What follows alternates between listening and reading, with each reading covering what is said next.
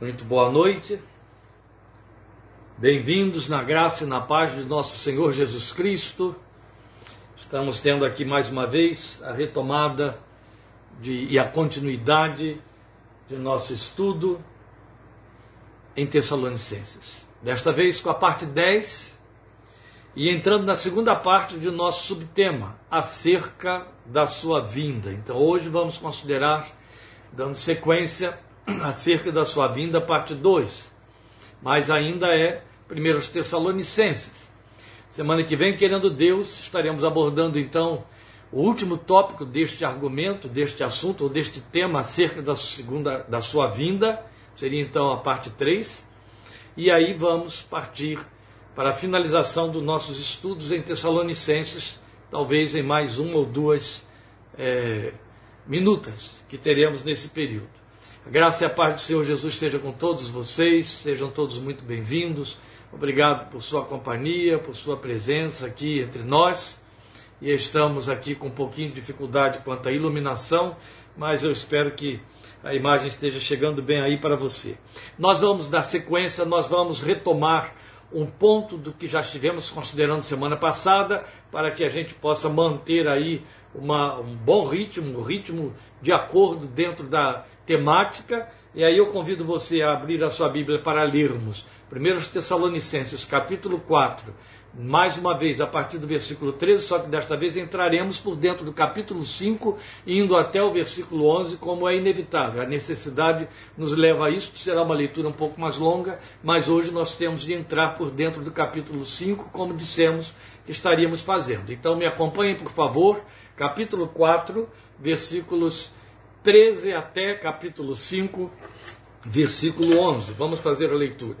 Irmãos, não queremos que vocês sejam ignorantes quanto aos que dormem, para que não se entristeçam como os outros que não têm esperança. Se cremos que Jesus morreu e ressurgiu, cremos também que Deus trará mediante Jesus e com ele aqueles que nele dormiram. Dizemos a vocês pela palavra do Senhor que nós, os que estivermos vivos, os que ficarmos até a vinda do Senhor, certamente não precederemos os que dormem, pois, dada a ordem, com a voz do arcanjo ressoar da trombeta de Deus, o próprio Senhor descerá dos céus e os mortos em Cristo ressuscitarão primeiro. Depois nós, os que estivermos vivos, seremos arrebatados com eles nas nuvens para o encontro com o Senhor nos ares, e assim estaremos com o Senhor para sempre. Consolem-se uns aos outros com essas palavras. Irmãos, quanto aos tempos e, esta, e épocas ou estações, não precisamos escrever-lhes, pois vocês mesmos sabem perfeitamente que o dia do Senhor virá como ladrão à noite. Quando disserem paz e segurança, a destruição virá sobre eles de repente, como as dores de parto à mulher grávida, e de modo nenhum escaparão.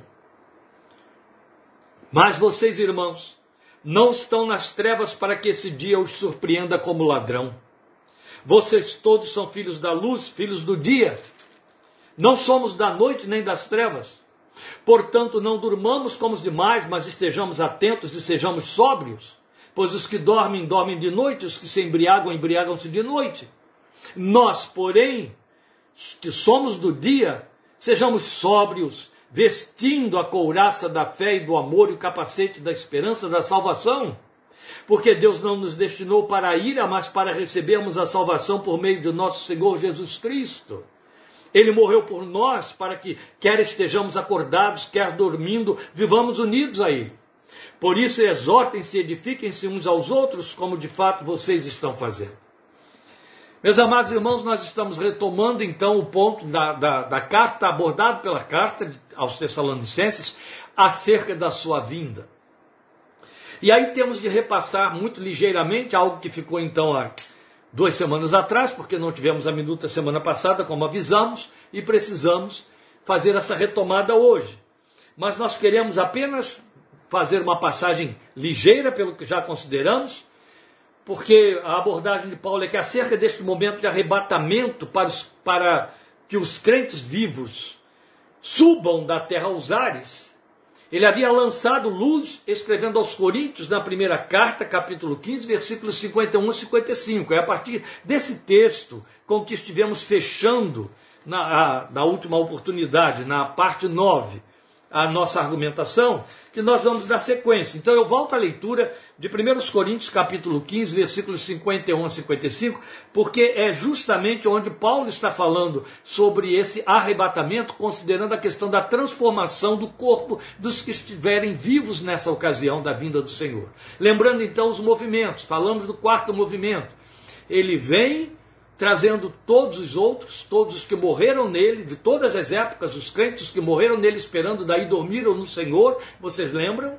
Então dissemos que é uma parousia que não diz respeito apenas à pessoa do Senhor Jesus, mas a parousia, conforme a luz que Paulo está lançando aqui, que envolve os crentes que já morreram, a igreja glorificada, e então nesta vinda visível, e eu quero frisar isso para você, cuidado com a leitura da escatologia que tem aí 200 anos e não 1800 anos antes, 1900 anos antes, 19 séculos de uma pregação sobre a vinda de Jesus que não teve, que tinha inerrância e não teve nenhum adereço, mas surgiu uma escatologia nova fazendo leitura nas entrelinhas e costurando argumentos para fazer valer a profecia dos dois escoceses de 1830, como eu disse. Então, Paulo deixa muito claro que nesta vinda visível, todo olho verá. E aí, ele vem com os seus, e nós, os crentes que estiverem vivos, ou os outros que nos precederão, que estiverem vivos neste momento em que o Senhor vem, serão imediatamente transformados e levados para o encontro de todos eles nos ares, para estarem para sempre com o Senhor. Então você tem a leitura a partir do versículo 51 de 1 Coríntios capítulo 15, dizendo para nós: Eis que eu lhes digo um mistério, nem todos dormiremos, mas todos seremos transformados. No momento, no abrir e fechar de olhos, ao som da última trombeta, pois a trombeta soará, os mortos ressuscitarão incorruptíveis e nós seremos transformados. Pois é necessário que aquilo que é corruptível se revista de incorruptibilidade e aquilo que é mortal se revista de imortalidade. Ele está falando do corpo físico. Carne e sangue não podem herdar o reino de Deus. Quando, porém, o que é corruptível se revestir de incorruptibilidade, o que é mortal de imortalidade, então se cumprirá a palavra que está escrita: a morte foi destruída pela vitória, o tragada foi a morte pela vitória. Onde está, a morte, a sua vitória? E ele entra com o cântico de Osés. Onde está, a morte, o seu aguilhão? Porque ele está falando da ressurreição em Coríntios e aqui em Tessalonicenses. Está trazendo uma palavra de esclarecimento. Não quero que vocês fiquem ignorantes quanto a estas coisas. Eu não quero que vocês deixem de saber e fiquem sem esperança, ele está dizendo. Quanto aos que já morreram, os que dormiram no Senhor, como, se, como os demais que não têm esperança. Não, vocês, vocês os terão de novo. Foi assim que terminamos a argumentação. E falando desta transformação imediata para os crentes que estiverem vivos na ocasião em que Jesus descer com milhares dos seus santos e dos seus anjos, conforme profetizou Enoque e conforme Apocalipse mostra para nós. Lembremos que esta é uma palavra de consolo, de exortação, de fortalecimento da fé para os cristãos e vale para nós tanto quanto para eles. Lembremos que é uma palavra dita no primeiro século, para os crentes que esperavam a vinda do Senhor naquela época, porque todas as gerações que nos precederam, isso tem de nos incluir, teriam, tiveram e teriam de aguardar a vinda do Senhor para os seus dias, pelas razões que começamos a dizer semana passada. Que os sinais não são uma cronologia, como querem alguns. Os sinais são sinalizações para nos advertir, fiquem vigilantes. E é aqui no capítulo 5 em que ele mais exorta a vigilância, mais exorta a que o nosso coração esteja aguardando na expectativa da vinda do Senhor. Ele disse isso, meus amados, há dois mil anos atrás. E é esta abordagem que vai continuar ainda no, no nosso próximo episódio, próxima oportunidade, a parte 3 de acerca da sua vinda, que será 1 Tessalonicenses, parte 11. Então veja bem, nós queremos mostrar aos irmãos um ponto importante aqui. Ora, ele está abordando a questão da parousia lá, ali, no texto que eu li de 1 Coríntios, capítulo 15. Então aqui, ele está tratando aqui em Coríntios de um ensino que certamente já havia passado aos Tessalonicenses, então ele aponta para este momento que faz a diferença entre crentes mortos e vivos nesse dia da parousia, no dia do aparecimento, da vinda do Senhor. Pontua esse momento fazendo menção ali em Coríntios e aqui em Tessalonicenses de ressoar de trombeta e voz de arcanjo no céu. Que Apocalipse quantifica numa fraseologia que está no capítulo 11, versículo 15. O reino do mundo se tornou de nosso Senhor e do seu Cristo, e ele reinará para todos sempre. O reino de nosso Senhor. Pois bem, quando você ouve Apocalipse falar de sete trombetas, e quando João trabalha com sete trombetas, colocando em sucedâneo aos trovões, aos cálices, aos selos, é, a associação da mensagem de trombetas em Apocalipse, com trombetas aqui em Tessalonicenses, com trombeta em 1 Coríntios 15, leva a totalidade dos leitores de Apocalipse, ou quase a totalidade, evidente, se há aqueles que não fazem essa leitura, não pode ser totalidade. Entenderem que Paulo, ao se referir aqui a soar de trombeta em Coríntios e em Tessalonicenses, está fazendo alusão às tais trombetas apontadas por João em Apocalipse. Duas coisas precisam ser ditas de suma importância, ou mais de duas. Primeiro é que tudo, e aí eu estou só reforçando o argumento que já consideramos aqui, tudo que você lê de símbolos, de, de, de, de coisas a números em Apocalipse são símbolos somente símbolos. Não há como sobreviver a uma doutrinação em Apocalipse com leitura literal do, do livro, da carta. Não há como. Vai haver embaralhamento, vai haver confusão, vai haver dificuldade de conciliação de argumentos. Apocalipse é um livro de, um livro texto escrito para a primeira geração, para consolo dos crentes, onde todos os símbolos de que João se serviu são repetidos. Ele faz repetição. De tal maneira que quando você lê sobre sete selos e depois ele vai falar sobre sete taças, ele está falando sobre as mesmas coisas, apenas entrando com algum acréscimo, algum detalhe a mais. Depois, quando ele vai falar sobre trovões, ele está falando sobre o que já falou nos selos, já falou nas taças. E quando ele vai falar em trombetas, ele vai falar de novo daquilo que ele esteve falando em selos, taças, trovões. Então não há um sucedâneo de eventos e de coisas como pretendem alguns, nem cabe, não encaixa, não encaixa historicamente, não encaixa quantitativamente. Tudo é símbolo, símbolo. E assim também trombetas ali são símbolos. Só que esta era uma linguagem que está longe de nós na rolagem do tempo muito comum, muito popular. Estamos falando de um tempo em que é, a liderança, especialmente o Império Romano, era feita por Césares. E durante muitos séculos, no decurso da própria igreja, a, as lideranças políticas eram formadas de monarquias, eram reis, reis, reis, reis, ducados, reis, ducados. Em todos os lugares. É a nossa modernidade que criou a modalidade das repúblicas, não é? Com a política de eleições e presidentes, etc. Mas o que se entendia sobre dominação de povos era reino, monarquia, reinado, trono. Todos os reis e todos os grandes eventos eram anunciados ao toque de trombeta. E mais particularmente na teologia do Novo Testamento ou do Velho Testamento, ou então teologia da Bíblia, a trombeta tem um significado especial de advertência e juízo. Então, quando Paulo fala voz de arcanjo, ressoar da trombeta, ele não está dizendo haverá uma última trombeta, que é a colocação feita por, por, João, quando ele fala em sete, sempre os números são sete, porque é o número simbólico, é o número dos desígnios de Deus, é o número de Deus. Deus tem três números que o representam: um, três e sete. E Apocalipse trabalha abundantemente com eles e com a associação deles. De tal maneira que tudo é subdividido em sete, sete, sete. O próprio livro tem sete sessões. E aí ele fala em sete selos, sete taças, sete trombetas, sete trovões, sete vozes ou trovões. Está entendendo? Tudo é simbólico. Então, a, a, última trombeta a que ele se refere, porque ele já veio falando de último selo, última taça e tudo isso, Quando Paulo fala em ressoar de trombeta, quando Paulo fala em voz de arcanjo, ele não está fazendo referência ou dando literalismo, ou literalidade, perdão pelo literalismo, literalidade a tal sétima trombeta de Apocalipse.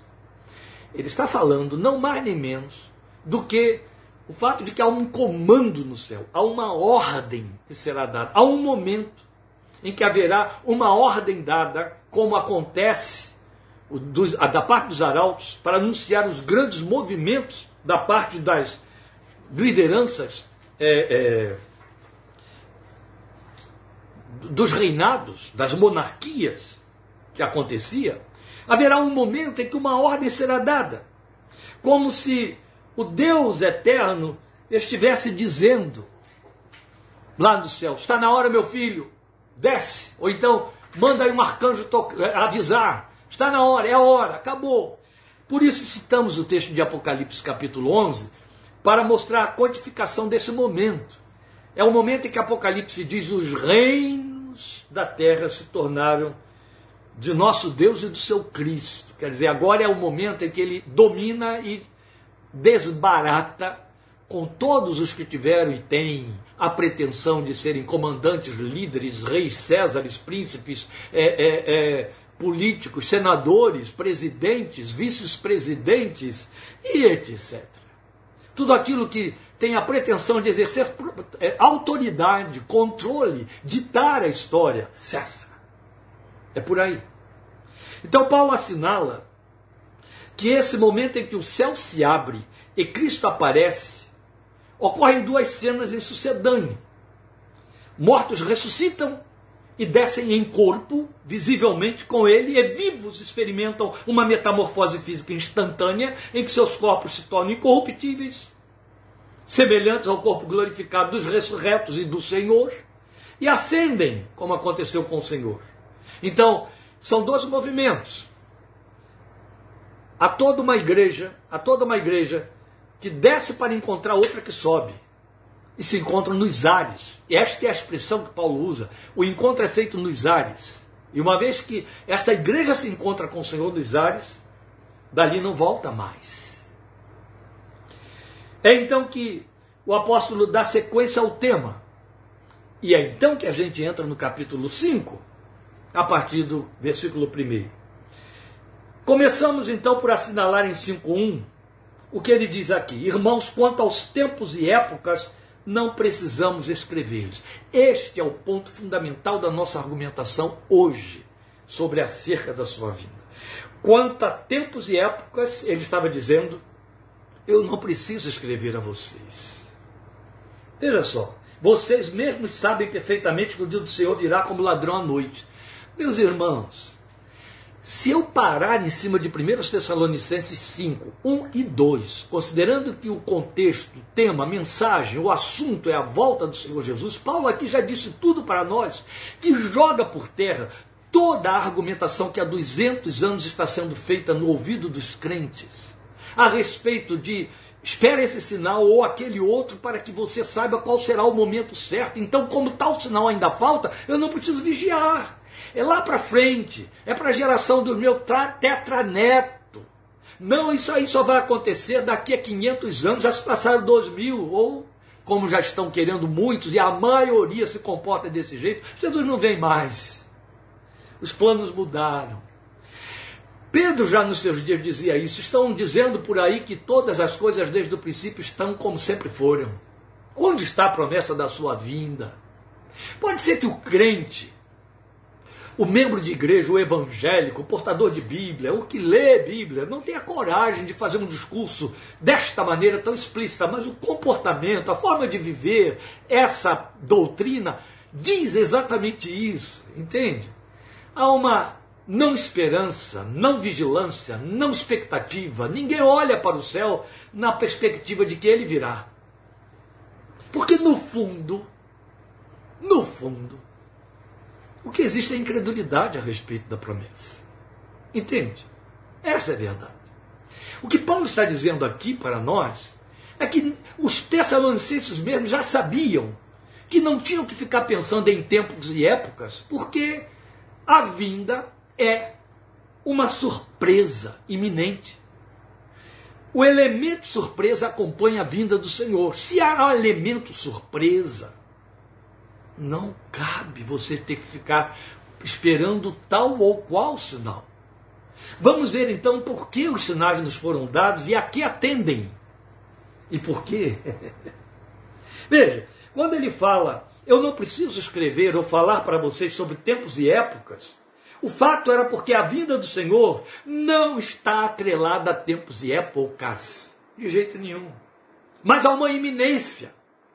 Sempre, desde os dias de Jesus, desde que ele falou para nós, esteve atrelada a uma iminência. Isso é certo. Esta é a razão porque Paulo teve que escrever essa carta.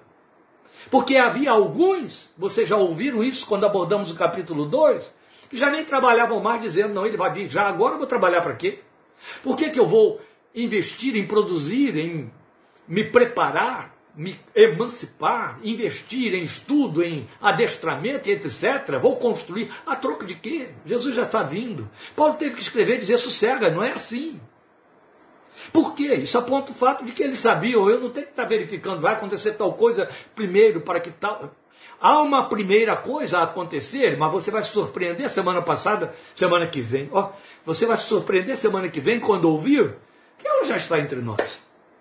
Pois bem, é disso que se ocupam os argumentos que vão no capítulo 5, de 2 a 11, aí já a partir do versículo 2. Então, essa fraseologia, tempos e épocas, ela nos remonta ao mesmo argumento do Senhor Jesus, respondendo aos discípulos que estavam com a mesma solicitude a respeito deste mesmo tema em Atos 1, 6 e 7. Paulo, na verdade, está pegando esta expressão da boca de Jesus, como o livro de Atos, como Lucas registrou em Atos capítulo 1, 6 e 7. Eu quero levar você até lá, para que você lembre como foi exatamente o que Jesus falou. Vejam aí.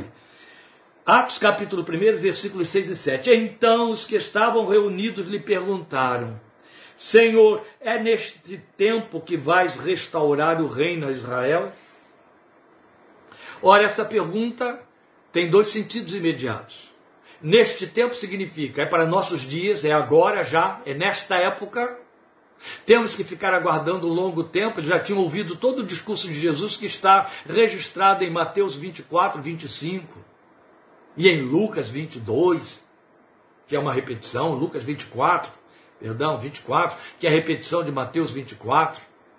Pois bem, a outra razão é porque a restauração de todas as coisas para eles significava a restauração do reino terreno de Israel. Jesus viria para tomar posse em Jerusalém do trono e reinar na terra. Essa era a expectativa. Eles queriam uma redenção temporal. Era isso. E aí, quando eles fazem esta pergunta ao Senhor, vejam a resposta, versículo 7. Ele lhes respondeu: Não lhes compete saber os tempos, ou as épocas, ou as estações, ou as datas que o Pai estabeleceu pela sua própria autoridade. Não cabe a vocês saberem sobre tempos e épocas. Ora, meus queridos, Prestem atenção no que eu vou dizer para os irmãos, porque é muito importante. É significativo que o mesmo Jesus que advertiu seus seguidores quanto a sinais que precederiam sua vinda, afirme que deve, não deveriam se prender a tempos ou épocas ou estações. Não parece no primeiro momento uma contradição? Olha, eu estou dizendo a vocês que haverá sinais acontecendo. Quando vocês virem estes sinais acontecendo, Levantem seus olhos que a redenção de vocês está próxima. Aí agora ele chega e diz assim: vocês não têm que estar preocupados com tempos e épocas. Isso significa, porque não há contradição, exatamente porque Paulo está fazendo esse argumento, uma coisa líquida e certa. Sinais nada tem a ver com tempos e épocas. Sinais não apontam em que época Jesus haverá de vir não foram dados com este propósito. Ou o Senhor teria usado de uma tremenda confusão aqui na cabeça deles. E Paulo, outro tanto. Olha bem o tamanho do argumento de Paulo, amados. Eu não preciso entrar em tantos detalhes, porque estou falando com pessoas que são suficientemente inteligentes para quererem continuar esse estudo, a ouvir a palavra, não é verdade? Mas quando Paulo diz aqui na primeira carta aos Tessalonicenses 5.1, eu não preciso escrever a respeito de tempos e épocas para vocês, porque vocês sabem perfeitamente que o dia do Senhor virá como ladrão de noite, ou seja, não está preso a tempos e épocas. Vai surpreender todo mundo. Não vai haver um aviso prévio, um sinalizador, sinalizador dizendo, aí vem o noivo, como querem interpretar a parábola das dez virgens. Seria muito fácil jogaria por terra totalmente toda a argumentação de Jesus quanto a vigiar, o próprio argumento do apóstolo aqui no capítulo 5, que adverte a que estejamos vigilantes porque somos do dia e não da noite, estamos acordados e não dormindo como os demais, somos sóbrios e não embriagados como os outros, é o argumento dele aqui. Esse dia não nos pegará de surpresa, ele diz, não pode nos pegar de surpresa. Por quê? Porque estamos vigiando. E então eh, prestamos atenção nos sinais. Os sinais não dizem em tal época, os sinais apenas nos dizem ele vem. Amém, amém e amém. Então os sinais não foram dados como preparação de cenário para a parousia. Oh, meus amados, grave isso. Se você aprender isso a respeito da vinda do Senhor, você não vai se deixar convencer e influenciar negativamente a respeito de tantas ideologias, fraseologias e profecias, como Paulo diz na segunda carta, capítulo 2 aos Tessalonicenses, não se deixe levar por profecias, nem por carta como se partindo de nós. A esse respeito. Não será assim sem que antes se manifeste a apostasia.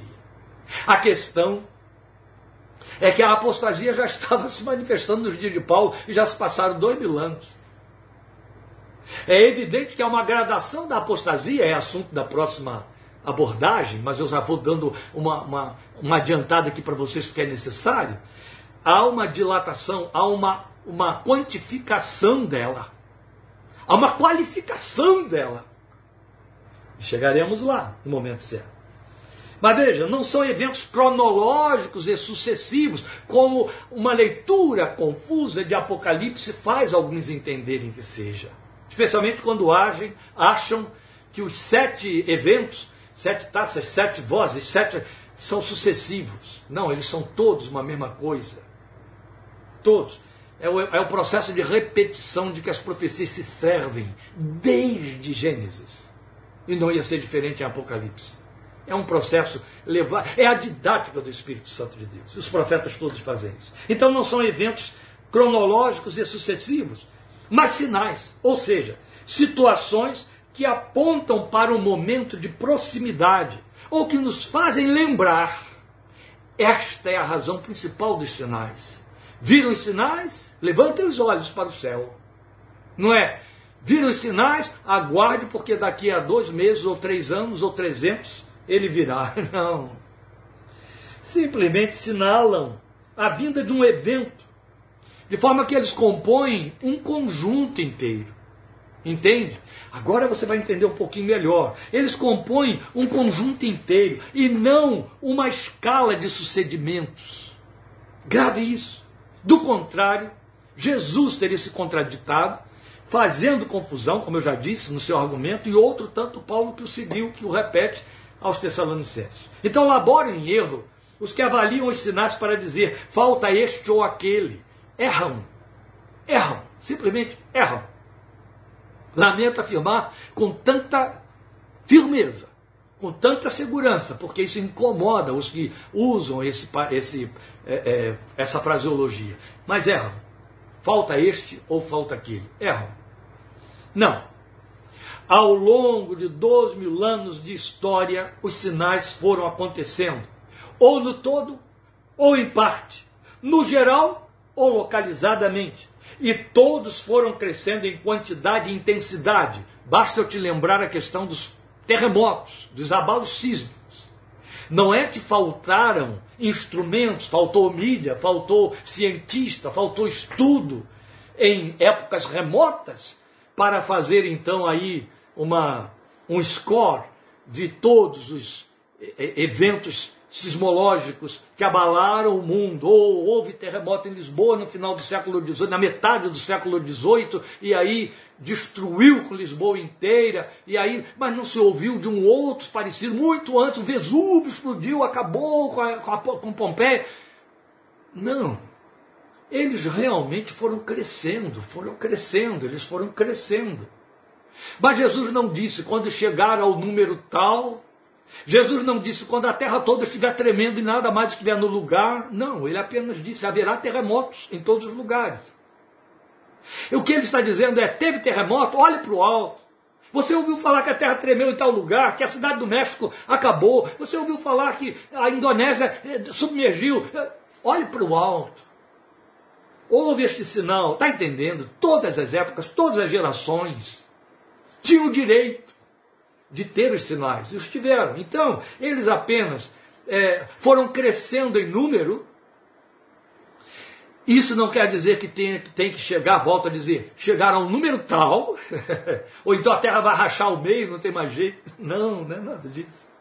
Foram crescendo em quantidade e intensidade, mas para cada geração de crentes, em todas as épocas, eles se manifestaram de formas variadas, meus queridos. Todos eles. É lógico que quanto mais tardia a geração, quanto mais para frente, mais intensos os sinais ou maiores em número e em quantidade. Por uma razão lógica pura e simples. A maior parte dos sinais profetizados por Jesus e repetidos por João em Apocalipse, tem no homem a causa. Na destruição do planeta, no mau uso do nosso quintal, o envenenamento do ar, as guerras promovendo fome e pestilência, as doenças criadas pelo homem. Está entendendo? Quanto mais tempo o homem está na terra e quanto mais homem tem na terra, mais pestilência, mais guerra, mais males. Então não é que Deus está lá no céu dizendo assim, agora arrebenta ali, agora está. Não. Os homens estão produzindo tudo isso. Aí é evidente, quanto mais tardia a geração, piores os sinais serão. Mais intensos, mais repetitivos. E por que, eu estou frisando tanto isso desta maneira? Porque Paulo e Jesus disseram não tem a ver com épocas e estações. Eles não estão apontando para um tempo, eles estão apontando para um evento. Eles estão dizendo para você, eles não são cronológicos, eles estão dizendo para você: Jesus vem. Jesus vem. E também é certo que alguns tornam-se mais evidentes para uma geração que para outra. Mais evidentes. Como, por exemplo, pestes e fome. Ora, na Idade Média tiveram a peste e a fome, que se, que se associam, elas tiveram uma proporção sem precedentes. Tiveram um poder de devastação é, quantitativamente falando, em termos de proporcionalidade, como em nenhuma outra época. A peste negra na Idade Média dizimou com metade da população da Europa. Metade! É muita raça de gente.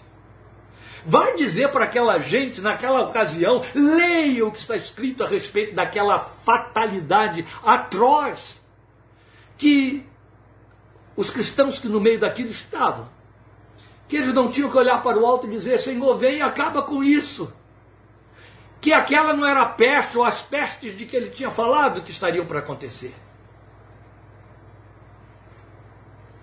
Se as pessoas que estão sendo dizimadas em Gaza fossem cristãs, e lá tem cristãos, se as pessoas que estão sendo dizimadas na Ucrânia, já entrando aí dentro de dois meses para o segundo ano de guerra, a partir da Rússia, da parte da Rússia, vendo sua vida ser destruída, seus entes queridos serem mortos ou morrerem de fome, verem toda a sua história virar de cabeça para baixo, vendo todo esse acossamento de guerras e sobre guerras, não vão olhar para essas guerras e ver nisso sinal da vinda do Senhor.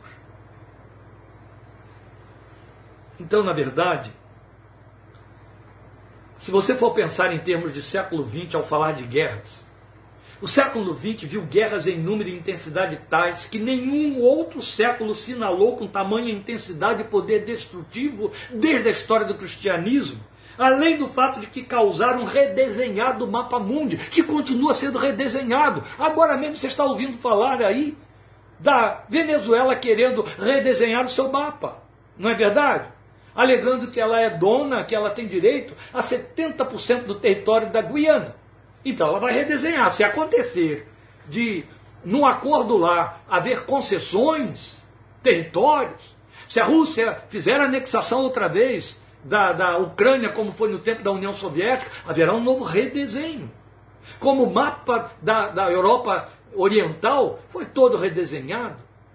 Como se multiplicaram micos potentados na Europa Central, houve redesenhos. A partir da Segunda Guerra Mundial, houve um redesenho no Oriente Médio. O mapa mundo foi sendo redesenhado a toque de guerra. A toque de guerra. Então, o século XX, ele viu guerras em número e intensidade que nenhum outro século viu com tamanha intensidade e nem tamanho poder destruidor. Claro, é o que estávamos dizendo. À medida em que o tempo passa, maior a quantidade de homens, Daniel profetizou que a ciência se multiplicaria, então mais poder de destruição o homem tem, porque quanto mais recurso na ciência, mais recurso do conhecimento, mais degradação moral, mais sede de poder, mais sede de destruição. O que joga por terra toda a falsa ideologia de que o conhecimento, de que a sabedoria seria a redenção do ser humano, da humanidade. Pelo contrário, aponta e incentiva a degradação e continua em curso. Então houve multiplicação de guerras e de guerrilhas em locais e formas como nunca antes. E é fato que, paralelo a isso, paralelo a esse super conhecimento científico e cultural, a degeneração moral, acompanhando esse super desenvolvimento da ciência e do conhecimento, chegou a um patamar que nos colocou no nível dos dias como os dias de Noé e de Ló, a Bíblia fala em dias como nos dias de Noé, foi Jesus quem falou, e dias como os dias de Ló. Então nós chegamos lá.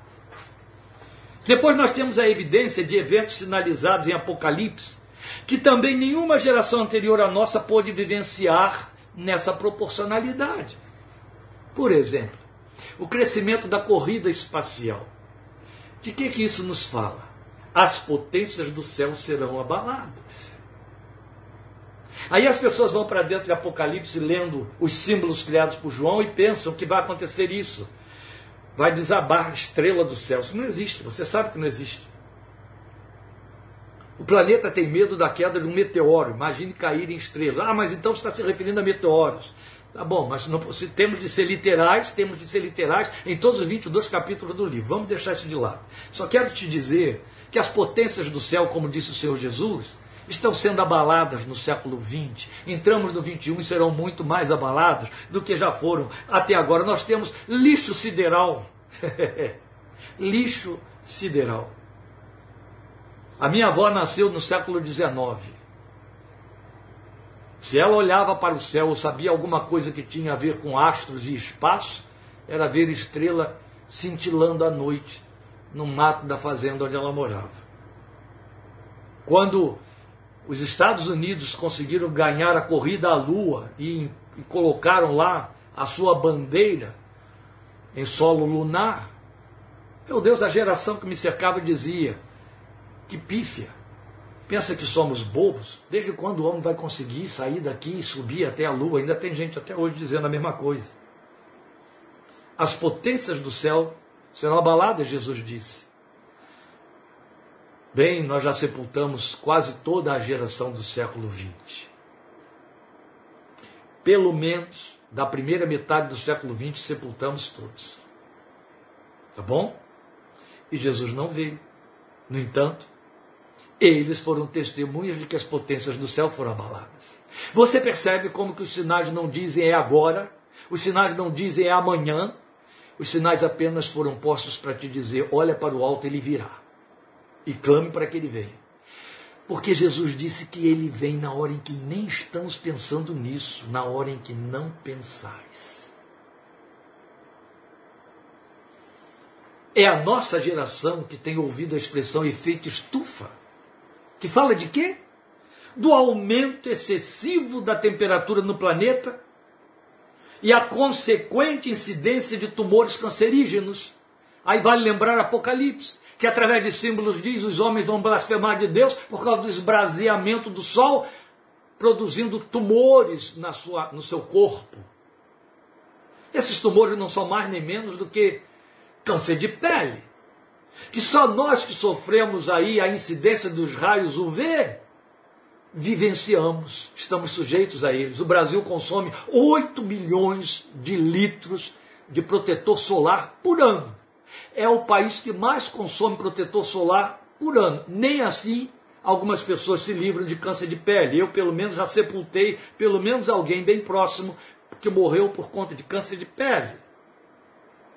Então preste atenção no detalhe de que estas coisas estão interligadas, mas nós somos a testemunha ocular de muitos destes sinais, ou da somatória dos sinais todos. E aí o que, que o, o esbraseamento do planeta produziria além de câncer de pele? Apocalipse diz que as cidades litorâneas desapareceriam por causa do aumento do mar. Eu preciso ficar explicando nada. Liga a sua televisão. Leia revistas científicas. Leia o noticiário científico a respeito do que está acontecendo ao nosso redor. Só nós conhecemos esse termo, efeito estufa, que prepara rapidamente o cenário da submersão das cidades litorâneas por conta dessa elevação do nível dos mares, tais como apontados em Apocalipse. Em suma, são sinais, não são códigos que acionam a parousia, o que significa que a parousia não necessita que este ou aquele evento tenha de ocorrer tal como descrito para que aconteça. Graves. Do contrário, a vinda ou a parousia como elemento surpresa deixaria de ser elemento surpresa. E o que você leu aqui e o que Jesus disse o tempo todo é que seria elemento surpresa.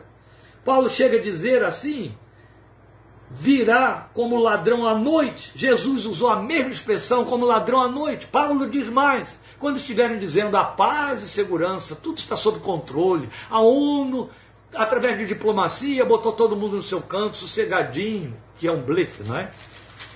Aí virá repentina destruição. E o repentina destruição tem a ver com o dia da vinda. O dia da vinda assinala o fato de que a igreja sai da terra e o planeta entra em convulsão, aí sim, por uma interferência direta do Senhor, para dar fim a ele e reconstruir, ou então nos levar para viver naquele que ele já construiu para nós, que ele chama de novos céus e nova terra, nos quais habita a justiça. Então eu vou reforçar tudo isso que eu disse agora com textos. Primeiro está aqui no que está diante de nós. Então, leia comigo e é, e é com essa leitura que eu vou finalizar a nossa minuta de hoje. Então vamos lá. Não é essa leitura de Apocalipse, é toda a leitura que eu vou fazer agora. Dois em diante. Vocês mesmos sabem perfeitamente que o dia do Senhor virá como ladrão à noite. Quando disserem paz e segurança, a destruição virá sobre eles de repente, como as dores de parto à mulher grávida, de modo nenhum escaparão. Mas vocês, irmãos, não estão nas trevas, para que esse dia os surpreenda como ladrão. Ele virá como ladrão de noite, mas não surpreenderá você. Vocês todos são filhos da luz, filhos do dia, ou seja, vocês sabem que ele mandou vocês prestarem atenção nos sinais, fiquem vigilantes. Nós não somos da noite nem das trevas. Portanto, não durmamos como os demais, quer dizer, não vamos ficar indolentes, descuidados como se dissessem, vamos tocando a caixa, não temos que olhar para cima, não temos que esperar, ou essa história aqui vai avançar ainda muita coisa. Olha aí a ciência como está esticando o tempo médio de vida do homem na Terra e etc. Estamos avançando, estamos prosperando, estamos progredindo. Não, ele diz, sejamos sóbrios. Os que dormem, dormem de noite, os que se embriagam, embriagam-se de noite. Nós, porém, somos do dia. Sejamos sóbrios, vamos vestir a couraça da fé e do amor, porque fé está para acabar, o amor se aniquilará. Foi Jesus quem profetizou isso, para se referir aos dias da sua vinda. Quando vier o filho do homem, achará porventura fé na terra, e por se multiplicar a iniquidade, o amor de muitos esfriará. Entende? Presta atenção. Vamos então, ele diz, vestir a couraça da fé e do amor, capacete da esperança da salvação. Não vamos esperar na ciência, no homem nas políticas reinantes. Tolo, tolo, estupidamente tolo e, e totalmente contrariado, contrariando as advertências já tão longemente distantes de nós, há três mil anos, feitas pelos salmistas. O homem não pode confiar no poder da carne, no braço do homem. Os que confiam em carros e cavaleiros perecerão. Nós faremos menção do nome do Senhor dos Exércitos, é o que a Bíblia diz. Porque Deus não nos destinou para a ira, não nos destinou para a perdição. Aqui alguns estão falando, ou haverá uma tribulação e Deus nos livrará dela. Paulo não está falando de tribulação aqui. Mas nos destinou para recebermos a salvação por meio do nosso Senhor Jesus Cristo. Então ele, está falando de vida eterna, não está falando de escape temporário. Não. Morreu por nós para que quer estejamos acordados, quer dormindo, vivamos unidos a Ele. Quer dizer, quer tenhamos morrido, quer estejamos aqui, nós vamos viver unidos a Ele, como ele disse no capítulo 4. Por isso, exortem-se, edifiquem-se uns aos outros, como de fato vocês estão fazendo, é o que pretendemos estar fazendo aqui com os irmãos, não é?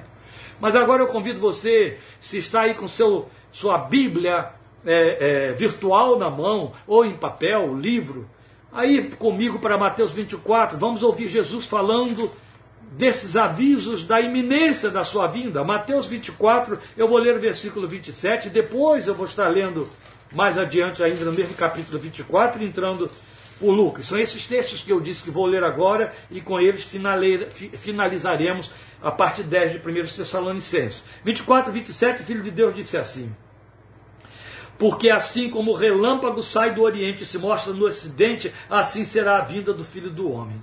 Meus irmãos, eu chamo sua atenção para o fato não só de que, ao usar como metáfora relâmpago que sai do Oriente e se mostra no Ocidente, Jesus não estava falando apenas da luminosidade do relâmpago, que faz um barulho e mostra aquela luz. Não é? Primeiro você vê a luz, depois você ouve o barulho, e aí você descobre que foi um relâmpago.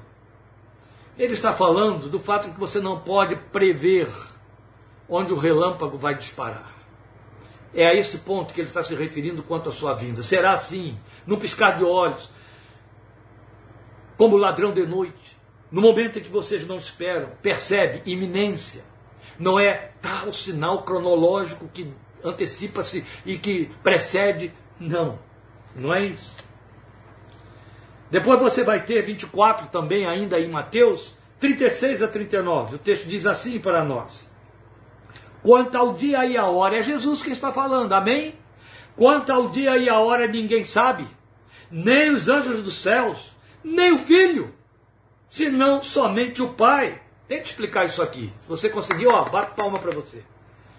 Como foi nos dias de Noé, assim também será na vinda do Filho do Homem. Você conhece os dias de Noé. Vá lá para Gênesis, faça a leitura a respeito dos dias de Noé e depois traz para a nossa realidade e me diga: não está igualzinho ao tempo da geração do primeiro século, quando a, a, a igreja emerge num contexto de, de proliferação de promiscuidade, que os próprios filósofos ateus da época advertiam o império de que aquilo ia destruir a civilização romana, como destruiu. E aí você não vai trazer para dentro da nossa realidade dos dias de hoje, no mundo inteiro, e dizer: caramba, está igualzinho aos dias de Noé, está igualzinho aos dias de Noé. Estou falando de sexualidade promíscua, de moralidade sexual, do homem reduzido à, à, à bestialidade nas esferas dos seus instintos, dominados por seus instintos, vivendo em função deles, vivendo para eles, medindo o outro através desses instintos, as coisas mais primitivas que nós temos, bem da carne decaída, do Adão. Como foi nos dias de Noé, assim também será na vinda do Filho do Homem. Pois nos dias anteriores ao dilúvio, o povo vivia comendo, bebendo, casando-se, dando-se em casamento, até o dia em que Noé entrou na arca. E eles nada perceberam até que veio o dilúvio e os levou a todos. Assim acontecerá na vinda do Filho do Homem. Aqui Jesus está falando, mais uma vez, da iminência, da surpresa, o elemento surpresa. Mas nós vamos encontrar a Bíblia falando que tal como foi nos dias de Ló, e essa história você conhece muito bem, basta ler Sodoma e Gomorra, e é de onde se traduz ou se desenvolveu o conceito sodomia. Você sabe que veio de lá. Pois bem, pulando agora ao versículo 42, ainda mesmo aí em Mateus 24, o Senhor disse: portanto, vigiem. Olha como ele insistiu na vigilância de que Paulo também fala em 1 Tessalonicenses 5. Vigiem, porque vocês não sabem em que dia virá o seu Senhor. Em Lucas, Jesus disse assim: vigiem. Não seja caso que, esses, que nesses dias vocês estejam tomados, sobrecarregados de preocupações. Ou seja, tão acirradamente ocupados com sua própria vida que vão esquecer de se preparar, de aguardar o maior evento da história da humanidade e o último que irá acontecer.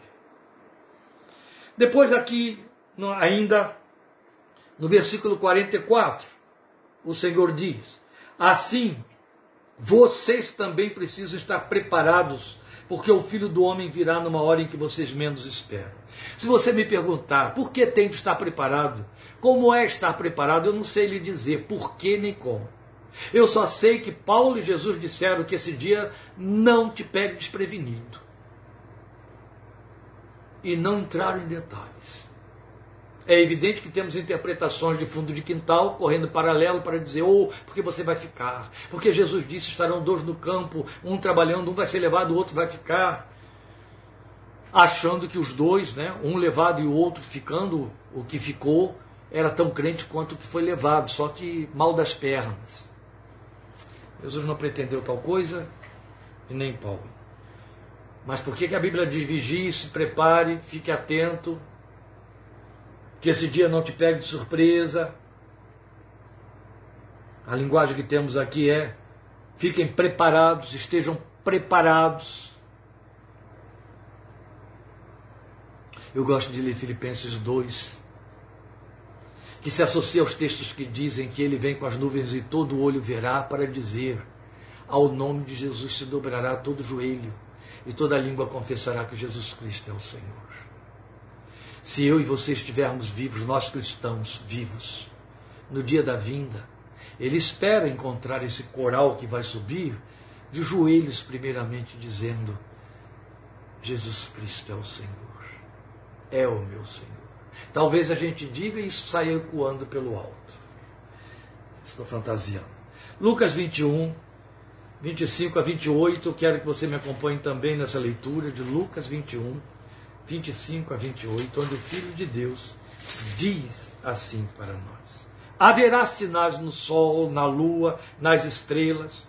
Na terra, as nações estarão em angústia e perplexidade com o bramido e a agitação do mar Apocalipse já explicou. Os homens desmaiarão de terror, apreensivos com o que estará sobrevindo ao mundo, e os poderes celestes serão abalados. Então se verá o Filho do Homem vindo numa nuvem com poder e grande glória. Ora, quando começarem a acontecer estas coisas, levantem-se e ergam a cabeça, porque estará próxima a redenção de vocês. Desde a primeira geração elas começaram a acontecer. Então esta palavra está valendo para dezenas, centenas, milhares de gerações que nos precederam, tanto quanto para nós hoje. E se as gerações que nos precederam não tinham uma, uma, uma, um conhecimento ou não podiam abarcar uma, uma envergadura ampla de sinais, tais como nós, o que se pretende a respeito desta geração a nível da palavra do Senhor, aqui no chamado pequeno Apocalipse de Jesus e, em Paulo, e Paulo aos Tessalonicenses, quando nos manda vigiar, aguardar e estar preparados. Se houve uma geração que podia dizer que se sente ou que tem que se sentir na iminência, é esta mas me parece que esta nossa geração está muito mais próxima do achará fé na terra e o amor de muitos esfriará do que estar preparada e vigilante para esta vida. Eu não estou sendo pessimista, estou sendo realista como pastor. Como homem que ouve, que vê e observa o discurso, a esperança, o conteúdo da oração dos crentes e nem de longe aventa a hipótese de dizer Maranata, mas sim resolve Deus o problema que eu tenho de definir amanhã no cartório ou na empresa tal. Marcos 13 é o último texto que eu vou ler, versículos 32 e 33. Feche com esse texto de Marcos. E aí deixo você descansar e jantar e orar em cima da nossa argumentação. Marcos 13, 32 e 33, a palavra do Senhor diz, foi Jesus quem disse. Quanto ao dia e a hora, ninguém sabe, você já leu isso lá em Mateus 24. Nem os anjos do céu, nem o filho, senão somente o Pai. Fiquem atentos. Eu quis ler aqui por causa da ênfase. Fiquem atentos. Vigiem. Vocês não sabem quando virá esse tempo. Percebe então como os sinais não foram dados como uma cronologia, mas sinais. Não são códigos a respeito da parousia, mas advertências para dizer: Meu Senhor, não tarda em vir. Eu pertenço à geração dos cânceres pelo excesso de raios solares. Eu pertenço à geração das do descongelamento das calotas polares, do efeito estufa, das potências do céu sendo abalados, abaladas, das miríades de guerras e microguerras acontecendo no mundo, do redesenho dos países no planeta, das pestilências jamais pensadas, desde AIDS emergindo da década de 70 até a nossa última agora, que fez par com a gripe espanhola de 120 anos, 100 anos atrás, Covid-19. Eu pertenço à geração da multiplicidade de políticas e de decisões humanas. Eu pertenço à geração de uma incredulidade sem precedente, que viu a ascensão da psicanálise, a ascensão do marxismo, que viu a ascensão do evolucionismo, aos quais capitulou muitos dos confessores da fé cristã, e isso se chama apostasia. E apostasia significa o terreno da confissão que dá boas-vindas ao anticristo. Assunto de que falaremos em nossa última abordagem sobre o texto de Apocalipse, de Tessalonicenses sobre a vinda do Senhor, acerca da sua vinda 3, semana que vem. Todos esses textos que acabamos de ler, ao mesmo tempo generalizam os sinais e calcam na questão da iminência, a surpresa da parousia. Será surpresa para o mundo e Paulo diz: não seja para nós, igreja. Estejamos atentos, de maneira que digamos: meu Senhor não tarda em vir. Maranata, ora vem, Senhor Jesus. Quinta-feira, querendo Deus, estaremos entrando aí pela segunda carta para tratar da questão da apostasia e do anticristo e encerrando esta argumentação. Aguardo você e domingo, querendo Deus, 17h30, a nossa live, considerando a palavra que o Senhor tem para nós nesse dia. Deus te abençoe, obrigado por sua participação e atenção, pelo seu interesse, e eu peço que você divulgue esses estudos para que outros mais possam se servir. Eu não estou falando para um grupinho de privilegiados, mas para aqueles que de fato têm fome e sede da palavra de Deus. Você conhece pessoas sinceras, interessadas em Bíblia, não é interessadas em culto, interessadas em liturgias, mas no conhecimento da palavra, que nos salva, como Paulo escreveu para Timóteo. Então, aconselho essas pessoas a ouvirem essas mensagens que estão gravadas temporariamente acessíveis aos que tiverem interesse. Esteja orando por nós, que Deus te abençoe, te fortaleça e até domingo, querendo Deus, em nome do Senhor Jesus. Amém.